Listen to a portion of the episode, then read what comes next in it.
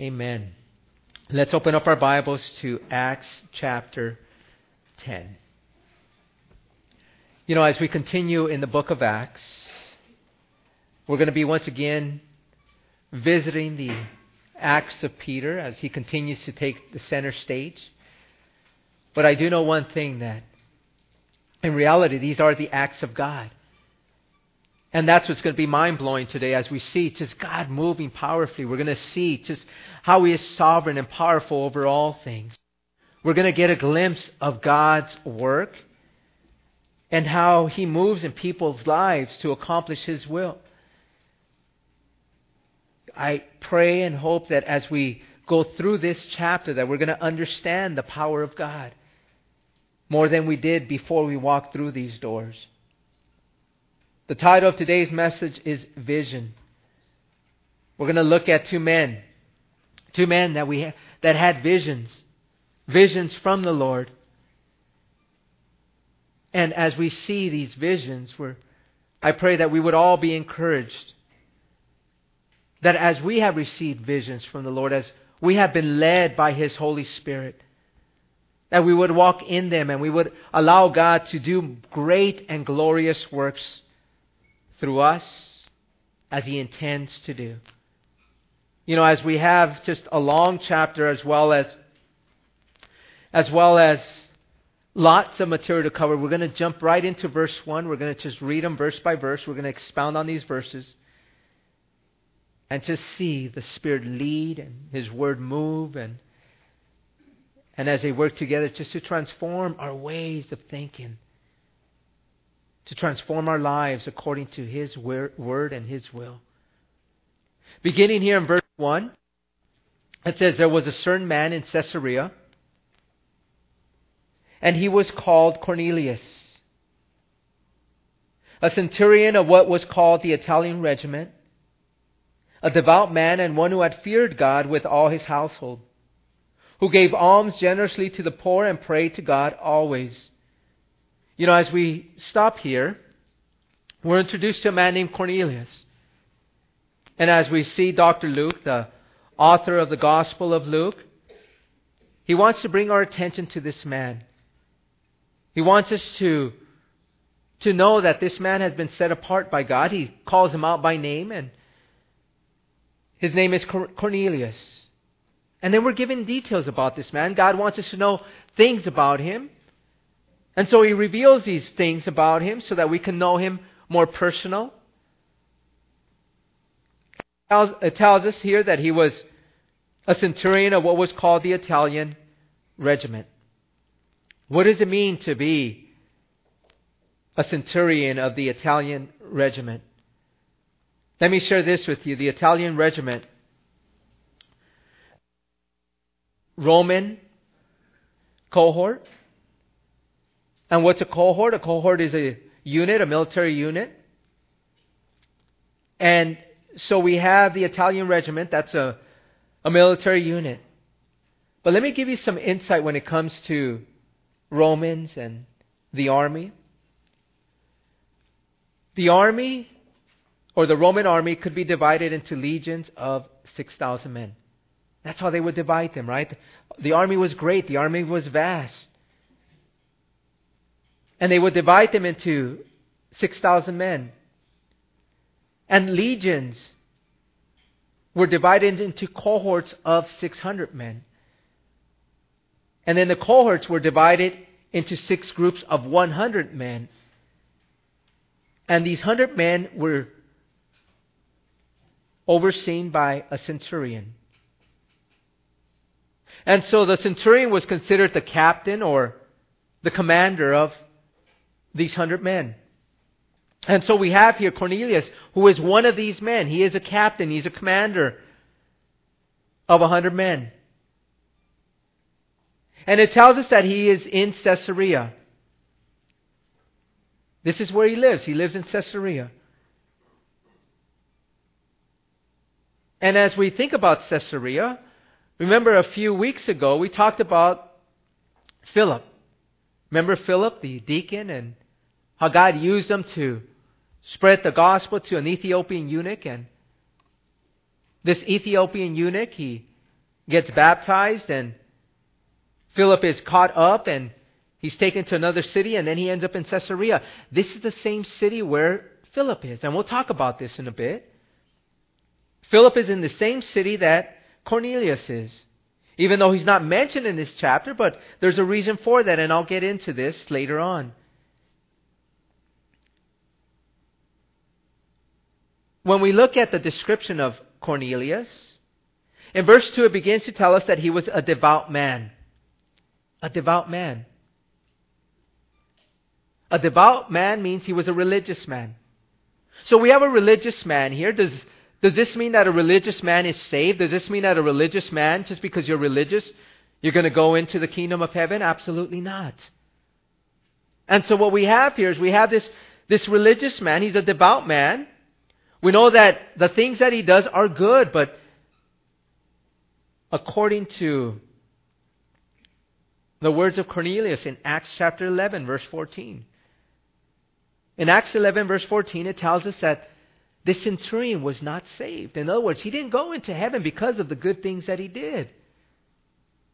He was actually told by the, an angel that he had to go to Peter, and Peter would tell him how he would be saved.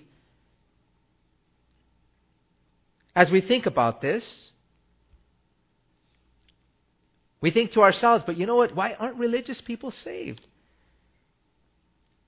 They seem to do good, they seem to do good works, but Yet we have Cornelius who's doing these good works, and yet he's not saved. Let me remind you of one thing. When it comes to people in religion, when it comes to religious people, religious people are always working their way into heaven. They work their ways into heaven. That's what religion is all about. It's about reaching God. Man reaching God. And you reach God through your works that you do. Those are religious people. See, there's something far better than this. Because, see, God came down from heaven to reach us. And we beheld His glory as He came down, as the Son of God came down. His name is Jesus Christ.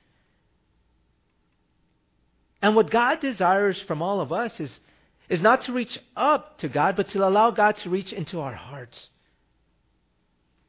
See, God's desire is that we would have a relationship with Jesus. That we would have a relationship with God, and that is through Jesus. Religious people are a people of religious works, but relational people are a people of heart works. It comes from the heart. See, when we allow Jesus into our heart, He begins to change it. We begin to think differently. We begin to act differently. We begin to speak differently. See, when it, look, when it comes to our works, the works that we do to reach God, God looks at them and says, you know what? They're nothing. He actually turns them as filthy rags. This is what he says in Isaiah 60, 64, verse 6. He says, But we are an unclean thing. In other words, everyone is unclean. Everyone is a sinner. There is none, none good, no, not one. We're all sinners. And he describes the works, the righteousness, the things that we think that are good. He says that they are like filthy rags. And understand one thing your works will never get you into heaven. The good things that you think are good that you're doing, apart from Jesus, apart from your faith, apart from surrendering yourself to Jesus Christ, they're never going to get you to heaven. This is why Ephesians chapter 2 verses 8 and 9 describes us how we are saved. It is very clear, it is very simple. In Ephesians 2 verse 8 and 9 it says, "For by grace you have been saved through faith, through believing." And then he goes on to say, and that not of yourselves, it is the gift of God. It is God's gift to us, salvation. And it's not of works. Your salvation does not come by the things that you do. Salvation doesn't come by your good works. Otherwise, it says we would be boasting in them. We would be bragging about these things. See, God wants a relationship with us. And that relationship comes when we invite Him in, when we believe in His Son, the one that came, the one that died for our sins, the one that paid the penalty that we should have paid. And what happens is when we come to Him by faith, we begin to serve Him for who He is and what He's done. And that's what's so amazing is that I serve Him not because I want to draw near to Him. I serve Him because what He did in my life, what He's done for me, and who He is. See, when we think about serving Him, it's not because we think we have to, it's because we want to. We want to serve Him, we want to be led by Him, we want to please Him. That's when you know that, you know what, there's things that are right in my heart to see people that give up things, to give up families, to give up occupations, to give up friends, because they know God. They've tasted of His grace and His forgiveness. They've tasted of His mercy and His grace. They've tasted God. And so they surrender their lives to serve Him. As we see also in verse 2, it says that Cornelius was a man who feared God. Does this mean that he was a Jewish convert? Because that's what we have here. We have a Roman here that is fearing God. And does this mean that he gave himself to the Lord? Was he a proselyte? We don't know if he became a proselyte, a Jewish convert, but, convert, but what we do know is that he feared God. He feared him. Can you fear God and not be saved? Absolutely. How many of us remember when I was in my sins? I knew I was going to get punished by God, but I didn't. You know what? I, I, I had a fear, right? I knew that, you know what? I'm going to receive punishment. I'm going to go to hell for my sins, but yet I still did my sin, right? Because I enjoyed it. And so as we look at these things, these things are possible. The other thing that we know about Cornelius is what we see here is that he led his household. You know what? He led his household in religion as well as in fearing God. So not only was he a good soldier that went up the ranks to become a centurion, but he was also a good leader of his home. He was leading his family in what he believed to be the truth. And then we also see there in verse 3 that he gave alms. What are alms? Alms are offering monetary gifts to the poor, just like we're collecting right now. We're collecting this money to give to the children there in Primo Tapia, Mexico. And as we think about that, that's called an offering. And let me remind you, I'm just going to give you a quick thing about tithes and offerings. Remember about tithe, tithing is giving to the Lord. That's what we collect at the end of church. Those are what we give to the Lord. Then you have offerings. There's, it's much different than tithes. An offering is what we give to the poor. It's above and beyond our tithing. Remember this offerings are never intended to replace your tithing. Because we give to the Lord. And we give this in the form of tithings. And offerings are above and beyond what we give to the poor, what we give to organizations that have a good cause. And so this man, this Cornelius man, he gave alms, he gave offerings to the poor Jews, those that were struggling. And the last thing that we're told about this man is that he was a prayerful man, as it says there in verse 2. This man prayed. It says that he prayed always. Imagine that. This man was a man of prayer. And he sought the Lord through prayer. And let's see what happens next. In verse 3, it says, About the ninth hour of the day, he saw clearly in a vision an angel of God coming in and saying to him, Cornelius. And when he observed him, he was afraid and said, What is it, Lord? The ninth hour of the day, let's talk about this. It's 3 p.m. So you know, Jews would pray three times a day. They would pray at 9 a.m., They pray at noon, which was 12 p.m., and then they prayed at 3 p.m. Orthodox Jews still do the same thing. They continue to pray three times a day. And so this centurion, right? Remember, we don't know if he was a Jewish proselyte, but we know he was also praying at the time that they would pray. And at 3 p.m., he has a vision. And this vision is an angel of God. An angel comes to visit Cornelius and he calls him out. And Cornelius, as we know, he's a fearful man. He fears the Lord, he fears God. And he responds, What is it, Lord? And the angel responds, Your prayers and your offerings to the poor have been seen by God, they've been received by God. How many of us, I know I used to think this too, would think, you know what, God doesn't hear the prayers of unbelievers. But yet, what do we see here? We see that God is still listening to their prayers. He was an unbeliever. He didn't, he didn't know. He hadn't surrendered himself to Jesus Christ. Do you remember the prayers you would do is, you know, when you were at a point of drawing near to the Lord and you were asking God to help you? Well, guess what? He heard those prayers. And He sent people to you. And He spoke through, to you through people. As we keep reading on in verse 5. It says, Now send men to Joppa and send for Simon, whose surname is Peter. He is lodging with Simon a tanner, whose house is by the sea.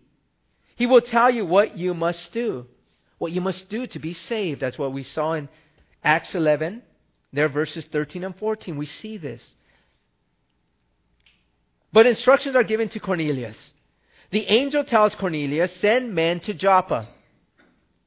I want you to know that Joppa is about 32 miles south by the sea, south of, Corne- of uh, of uh, Caesarea.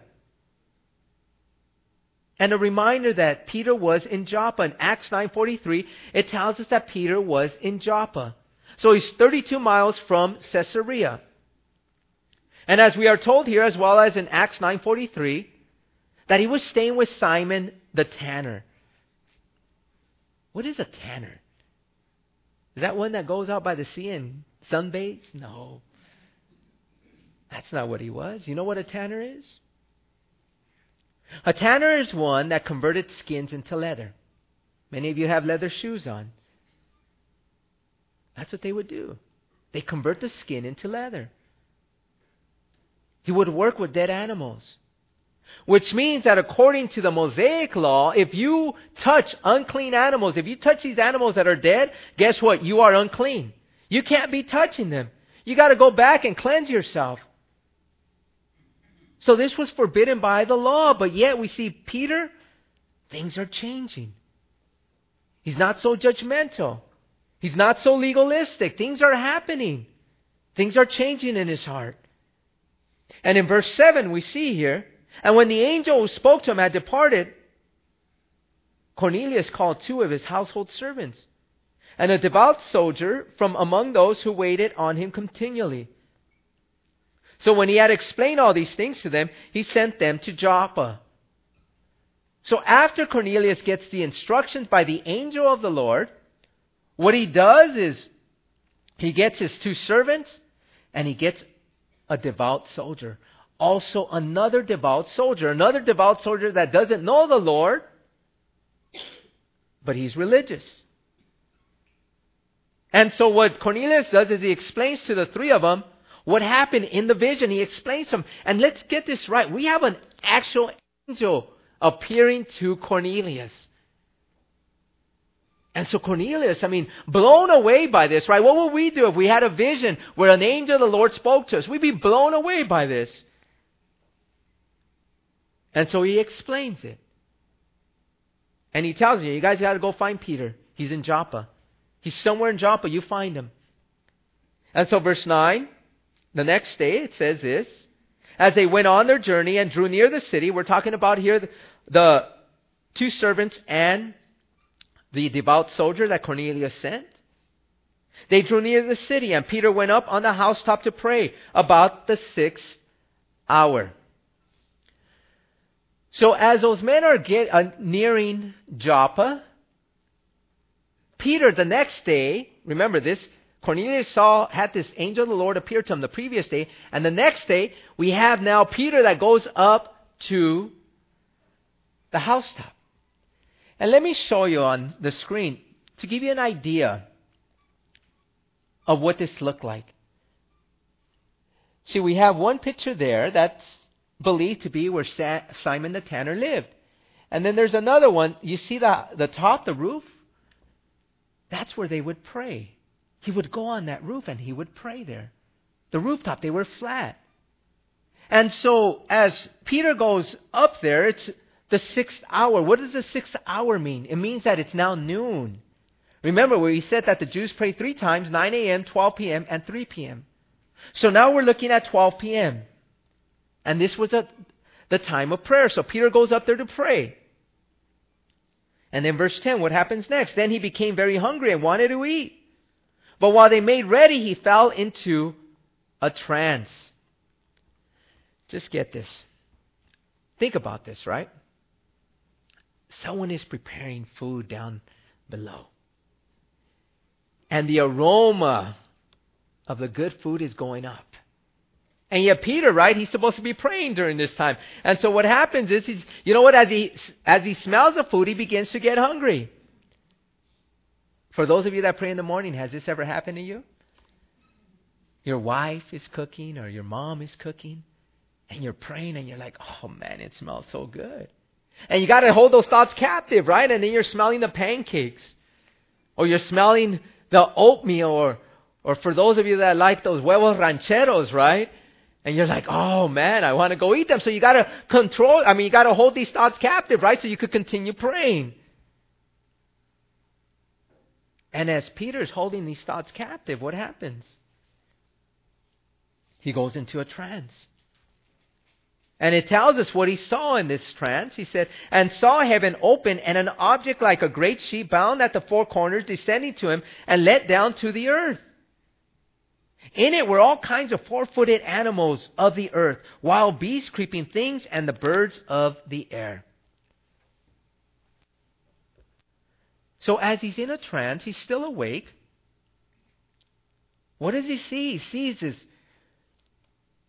He sees a great sheet. And I want you to know about this sheet.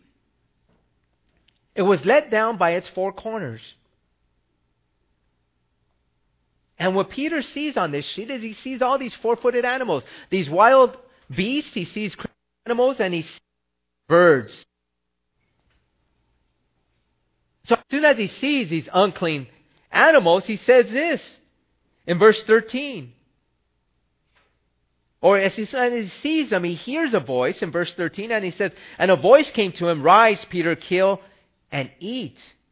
But Peter said, Not so, Lord, for I have never eaten anything common or unclean. And a voice spoke to him again se- the second time, What God has cleansed, you must not call common. And this was done three times, and the object was taken up into heaven again. A voice speaks. For those of you that have the words, Rise, Peter, kill and eat in red, what does that mean? Jesus spoke that. And Peter immediately responds after Jesus tells him, Rise, Peter, kill and eat. And he says, No, Lord. I've never eaten anything that's unclean or uncommon. And so we see again in verse 15 how the Lord responds to him and says, What God has cleansed, you must not call common. In other words, what God has cleansed, it is not unclean. And this was done three times. You know, when you think about this, right? With Peter, have you noticed that he has to have things repeated to him? There's always repetition. Three times is when he gets it. I mean, think about that, right? He just doesn't get it the first time. It happens three times, and this is not just a normal thing, but it's part of who Peter is, right? He needs things repeated to him over and over again. Remember when the Lord told him, You're going to deny me three times. He didn't have a second thought when he denied him once, not twice, but then the third time he's like, oh no, I get it now. The same thing when, remember when Jesus rose from the dead and he's by the Sea of Galilee. And what does he see? Jesus cooking over there, and he goes on and he runs and he jumps off the boat and he swims to Jesus. And then Jesus and him begin to converse. And Jesus asks him, Do you love me? And he has to repeat it three times I love you. I love you. I love you. And the same thing here. You know, many times we're like Peter ourselves, aren't we? We're, we got to hear it over and over again instead of just getting it the first time. And what's surprising is what he says here. He says, You know, not so, Lord. I don't eat anything that's unclean. Not so, Lord. Meditate on that. Not so, Lord. Does that make sense? If someone is your Lord, are you going to tell them no? Think about that. You could say no to your friends. You could say no to your uh, co-workers. You could say, hey, no, buddy, or no. I'm not going to do that, or no, no, no. But when it comes to the Lord, can you say no to the Lord? Think about that. But yet we find ourselves when the Lord is asking us to do things, many times we're not jumping and doing what He's asking us to do. We begin to question His commands. We begin to ask Him, Well, Lord, I don't know about that one. Or, Lord, you understand I can't do that. Or, Lord, you know what? I'm afraid or I'm fearful. See, if the Lord is asking us to do something, He's expecting us to do it if He's truly your Lord. Let's keep reading in verse 17. It goes on to say, Now while Peter wandered in within himself what the vision which he had seen meant, behold, the man who had been sent from Cornelius had made inquiry for Simon's house and stood before the gate. And they called and asked whether Simon, whose surname was Peter, was lodging there. And while Peter thought about the vision, the Spirit said to him, Behold, three men are seeking you. Arise, therefore, go down and go with them, doubting nothing, for I have sent them. You know, during this time, let's think about this, right? Peter is thinking about that vision. He's thinking about, you know what, all of these animals with that sheet that was taken down, all these four footed animals, these, you know what, these wild beasts, these creeping things, and, and these birds. And he's thinking to himself, what does this mean? And all of a sudden, while he's thinking that, the Holy Spirit speaks. He speaks to Peter and he says, You know what? Three men are here. They're seeking you. Go with them. Doubt nothing, for I sent them. And so what does Peter do in verse 21? Then Peter went down to the man who had been sent to him from Cornelius and said, Yes, I am he whom you seek. For what reason have you come? And they said, Cornelius, the centurion, a just man, who fears God and has a good reputation among all the nations of the Jews, was divinely instructed by the holy by a holy angel to summon you to his house and to hear words from you. And then he invited them in and lodged them. What does Peter do after this? Peter goes to him and asks him, Why? Why did you come? And they begin to explain the events of their master Cornelius, the centurion. And on, based on what he hears, he invites him in, and they slept there at the tanner's house. And it tells us that the next day, as it says there at the end of verse 23, on the next day Peter went away with them, and some brethren from Joppa accompanied him. I want to bring your attention to something, though, that caught my attention. Do you see what the servants of Cornelius said of Cornelius? when it talks about that he's a just man, that he's a God fearing man, that he's a man of good reputation among all the nation of the Jews. This man had a good reputation. People that know you, what do they say about us? Think about that. What do people say about us? You would think that they would say good things, but is that what they see? Is that who you are? See, we can all have a good reputation. It depends on your actions. Not on what you say, but what you do. Remember that. It's what you do, not what you say. Talk is cheap. Action speaks it all. See, if we're not doing good, then it's time to change, right? The word, the word of God says that a good name is desired more than riches, more than money. It's worth more, your reputation, than money. Centurions, one thing that I've seen as we've been going through Matthew, we've gone through, we met a couple of centurions. Remember the one that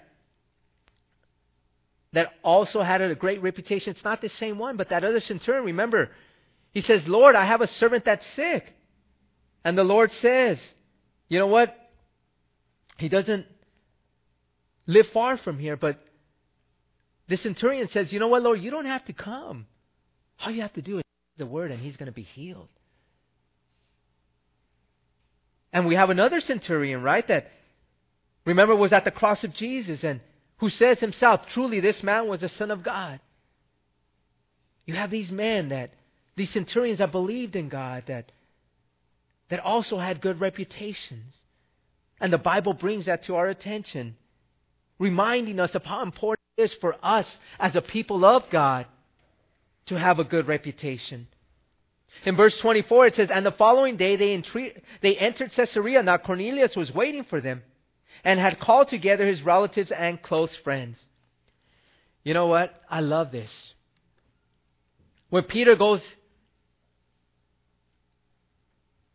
to this home, we are told that Cornelius, he called all of his friends and his family to hear the message from Peter. This should minister to us, right? How important it is for us to be inviting people, to be sharing the gospel with our family and friends.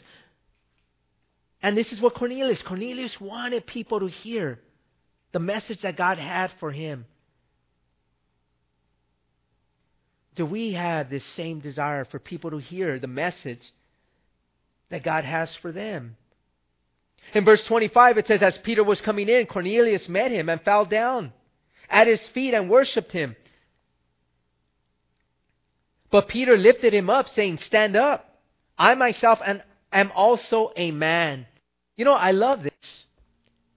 Because what we have, we have these, these, this Cornelius, this centurion, this powerful man. When Peter gets here, what's the first thing that he does? He drops to his knees and he begins to worship Peter. And what does Peter do? He tells him, Stand up. Don't worship me. I'm only a man. I'm no different. And yet we have so many religions, so many people that elevate themselves above men. And yet you have Peter, the one that walked with God, with Jesus himself. And yet he wants not to be worshiped. He doesn't want people kneeling down to him. How many of you are familiar with St. Peter's Basilica? You've heard of it, right? It's some of you have heard of it. How many of you know Michelangelo? I think we've been taught about him in our history books, right? The great artist, the great painter, the great. What do you call them? Sculptors. Did you know that he did? He has Peter. He did an amazing statue of Peter. And what's a shame? What's so shameful about this is that you know that millions of people have gone through St. Peter's Basilica and they still kiss the feet of Peter's statue. Why do they do that? Because they're ignorant to the scriptures. They don't know that, you know what, that they're men just like us. Peter's a man just like you and I. We're no different. We're all sinners. We don't worship one another. We want a good reputation, but just because you have a good reputation doesn't mean that you want people to worship you. And that's what we have here. As we keep reading on in verse 27, it goes on to say, And as he talked with him, he went in and found many who had come together. Imagine, this is so, I mean, for Peter to see all these people, they're, they're eager to hear a message from Peter. And then verse 28 says, Then he said to them, You know how unlawful it is for a Jewish man to keep company with or go to one of another nation? But God has shown me that I should not call any man common or unclean. Therefore I came without objection as soon as I was sent for. I asked them, For what reason have you sent me? Peter says, Why did you send me? But before that, Peter tells him, You know what? You know it's unlawful for me to keep company with Gentiles. Did you know that the Jews considered Gentiles as dogs? They looked at them as inferior. But yet, Peter's heart was changing. He stood with a tanner. God had revealed something to him, and it was all making sense. That vision was now clicking, and he began to understand. Peter knew that they were no dogs. And what's awesome, too, is that Cornelius and his family and his friends knew that Peter was no God. As we think about this, right? He asked him, Why did you call me?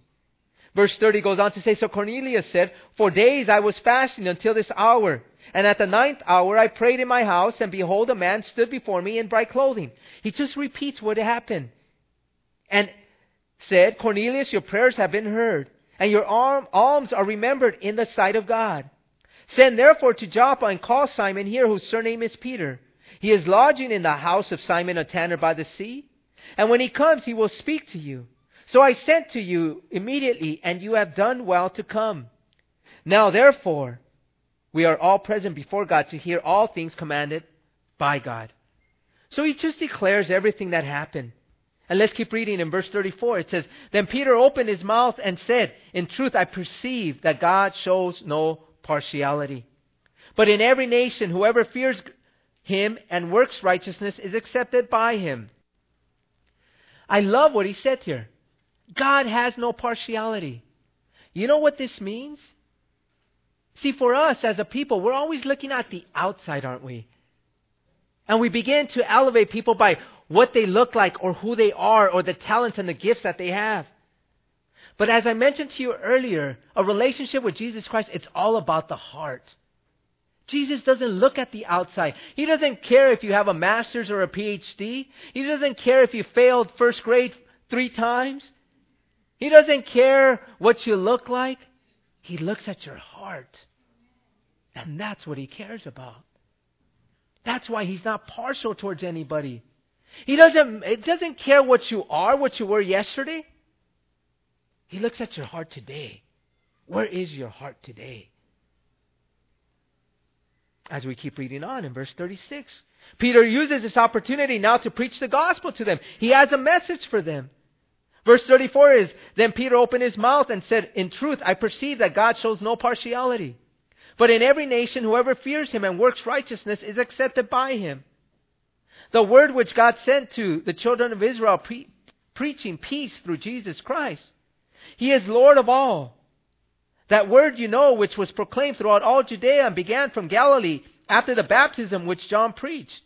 How God anointed Jesus of Nazareth with the Holy Spirit and with power who went about doing good and healing all who were oppressed by the devil, for God was with him.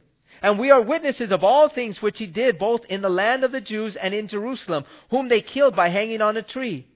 Him God raised up on the third day and shoved him openly and showed him openly, not to all the people, but to witnesses chosen before God, even to us who ate and drank with him after he rose from the dead. And he commanded us to preach to the people and to testify that it is he who was ordained by God to be judge of all, the, uh, to be judge of the living and the dead. To him all the prophets witness that through his name, whoever believes in him will receive remission of sin. Whoever believes in him will be forgiven of their sins. He preached the gospel. He immediately starts talking about Christ and his lordship. He reminds them, you guys all heard of John the Baptism. I mean, John the Baptist, he was preaching a, uh, preaching a baptism of repentance. But we saw the Holy Spirit come upon the Lord. And he did supernatural works. He did miracles. And we were witnesses of his crucifixion and his resurrection. And then the great commission that he gave us to make disciples of all nations, baptizing them in the name of the Father and the Son and of the Holy Spirit. And then at the end he says, if you want your forgiveness of sins, you need to believe in Jesus. Salvation by faith alone. Faith alone. No works. Faith alone. And so, as they hear the gospel being preached, as they hear about Jesus being Lord of all, as they hear how he rose from the dead, and how he, you know what? How he is the one that we must be saved by. Look at what happens in verse 44. And while Peter was still speaking, the Holy Spirit fell upon all those who heard the word. Imagine that. Because they believed, the Holy Spirit came upon them. Only because they believed. This is why the Holy Spirit came upon them and they received the forgiveness of sins. Now the Holy Spirit was able to fill a clean cup. Remember, the Holy Spirit, if you're dirty, cannot fill you. But here we have, these guys have been cleansed because they believed in Jesus and their sins were forgiven and the Holy Spirit fell upon them. And what was the evidence of the Holy Spirit falling upon them? Verse 45 says, And those of the uh, circumcision who believed were astonished as many as came with Peter, because the gift of the Holy Spirit had been poured out on the Gentiles, for they heard them speak with tongues and magnify God. Imagine this. They began to speak in tongues. Remember, Peter was given the keys to the kingdom of God. Matthew 16, verse 19, talks about this. Remember, Peter, what he did when he preached Jesus to the Jews in Acts chapter 2. They opened their hearts and 3,000 people were saved. And then it went to the Samaritans, just as God had ordained it. And when it went to the Samaritans, remember, Peter preached over there too. And the whole Samaritan, the Samaritan village was saved. The doors were open to these half Jews. And now it came to the non Jews. And Peter preached Jesus. And the door was open to the Gentiles. Acts chapter 10. As we read in verse 47. It says, Can anyone forbid water that these should not be baptized who receive the Holy Spirit just as we have? And he commanded them to be baptized in the name of the Lord. Then they asked him to stay a few days. Remember, we've been sharing with all of you. As we see here, the baptism took place when? The water baptism took place after they believed in Jesus. Earlier this morning, we did a baby dedication. And we dedicate the baby because, see, he hasn't made a proclamation of faith in Jesus. So, how can you baptize somebody according to the scriptures who hasn't surrendered their heart to Jesus Christ? See, babies are sa- infants are saved already. Some religions preach that they need to be baptized in order to be saved. But yet the scriptures tell us something contrary. The scriptures say that after you believe, you're to be baptized. And that's what we have here. And baptism is just an outward expression of an inward decision. We had a baptism. I think there were eight people that got baptized last Sunday. It was beautiful. It's actually on YouTube if many of you want to see it. If you haven't been baptized, God commanded us to be baptized. If He's your Lord, He tells us, be baptized. How can you say, no, Lord, not yet, not so, Lord? These people got baptized. They were water baptized. And we see what happened here. As we go through the scriptures, it's just a repetition. We're going to read the first 18 verses of Acts chapter 11. We're just going to go through them. Because the apostles and the brethren, as it says there in, in verse 1 of Acts 11, who were in Judea heard the Gentiles had also received the word of God. And when Peter came up to Jerusalem, those of the circumcision contended with him. They were upset about it. They wanted to argue with him, saying, You went to the uncircumcised men and ate with them. How could you do that? But Peter explained it to them in order from the beginning, saying, I was in the city of Joppa praying, and in a trance I saw a vision, an object descending like a great sheet, let down from heaven by four corners, and it came to me. When I observed it intently and considered, I saw four footed animals of the earth, wild beasts, creeping things, and birds of the air. And I heard a voice saying to me, Rise, Peter, kill and eat. But I said, Not so, Lord, for nothing common or unclean has at any time entered my mouth. But the voice answered me again from heaven, What God has cleansed, you must call, you must not call common. Now this was done three times, and all were drawn up again into heaven. And at that very moment, three men stood before the house where I was, having been sent to me from Caesarea. Then the Spirit told me to go with them. The Spirit told me to go with them, doubting nothing. Moreover, these six brethren Peter's talking about the six that were with him, not the three that Cornelius sent. And we entered the man's house.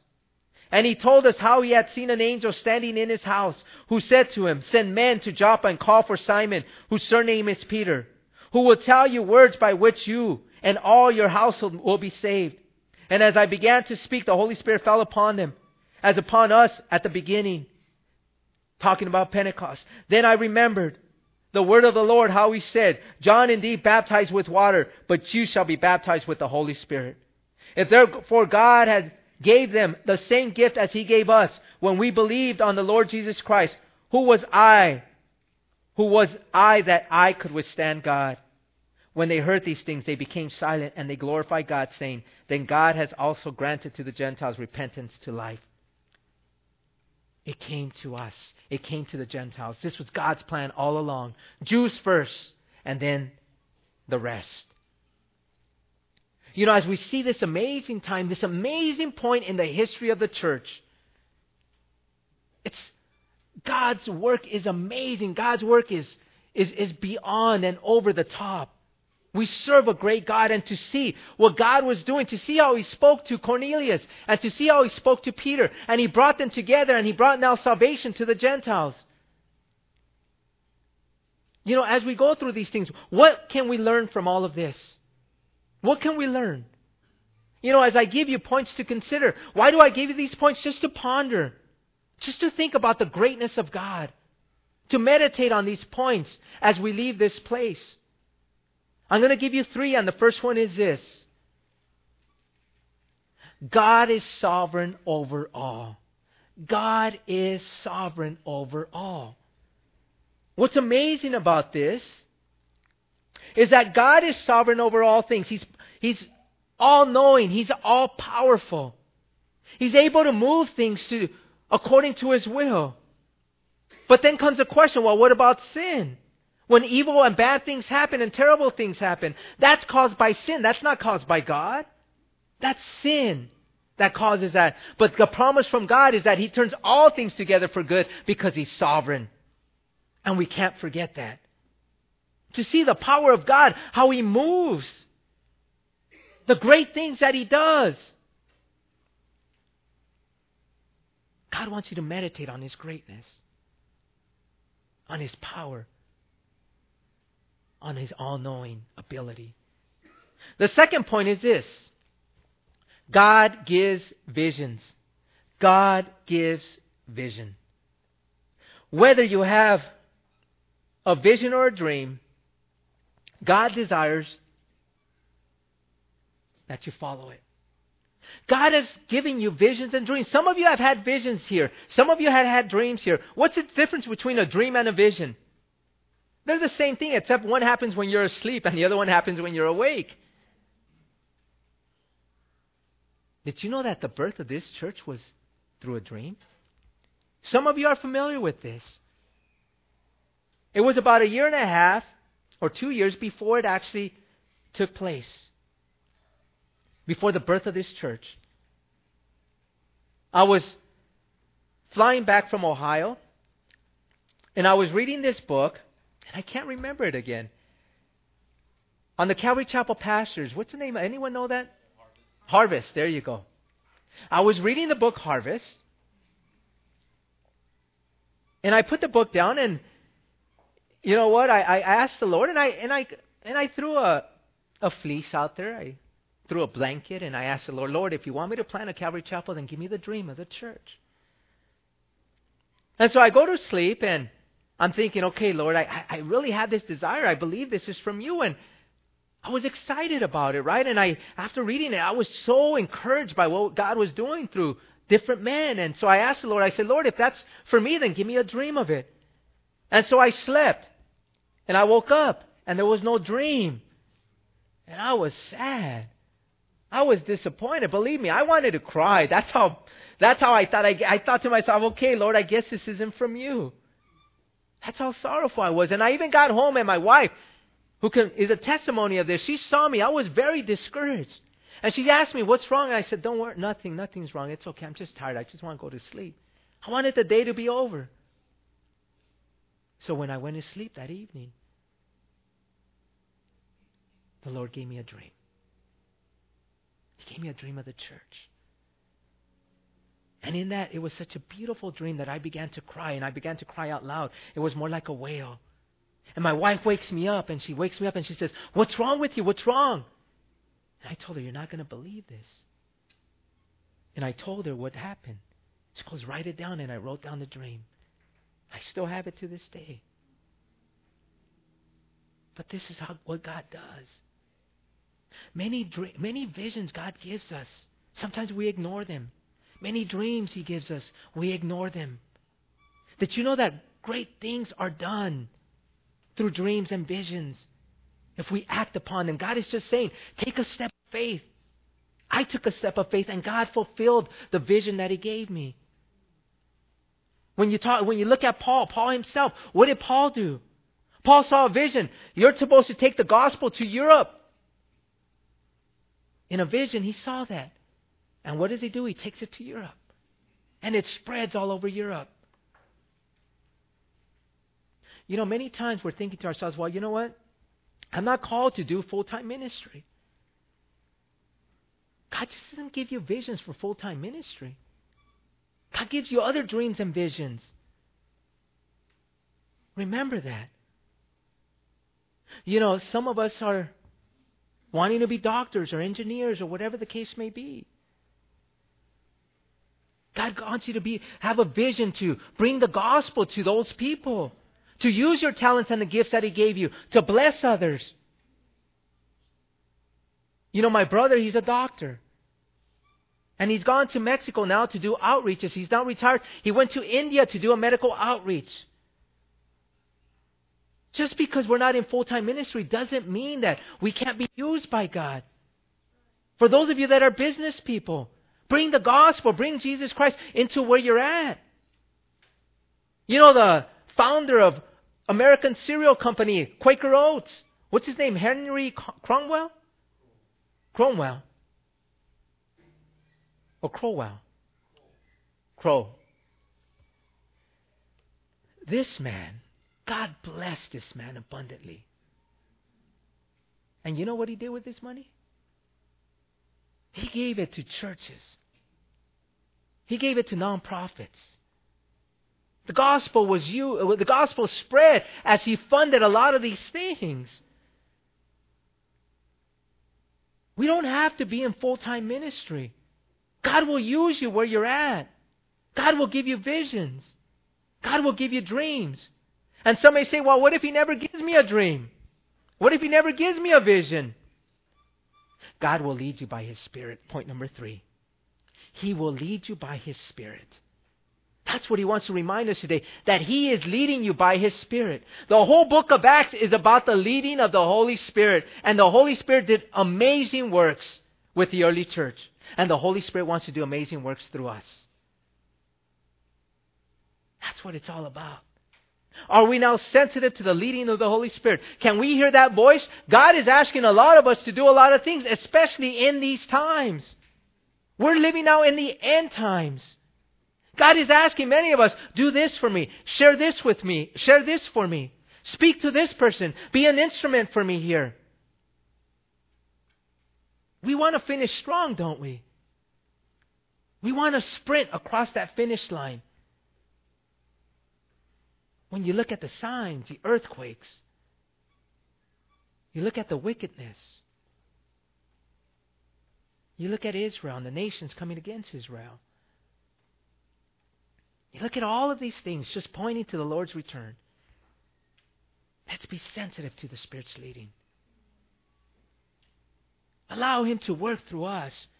May He work as He did with the New Testament church early on at the birth of the church. May He work through us as a people. I saw the Spirit of God moving on Thanksgiving through all those that were there. It was amazing. And those that were there, raise up hands.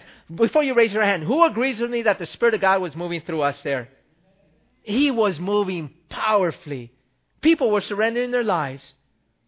It wasn't their doing. It wasn't credit to any man there. God gets the glory. If there's anyone to glory, you glory in the Lord. And when we're sensitive to His leading and to His moving, He will do great works through us. Amen? Let's close. Heavenly Father, we thank you for your message. We thank you for your reminder.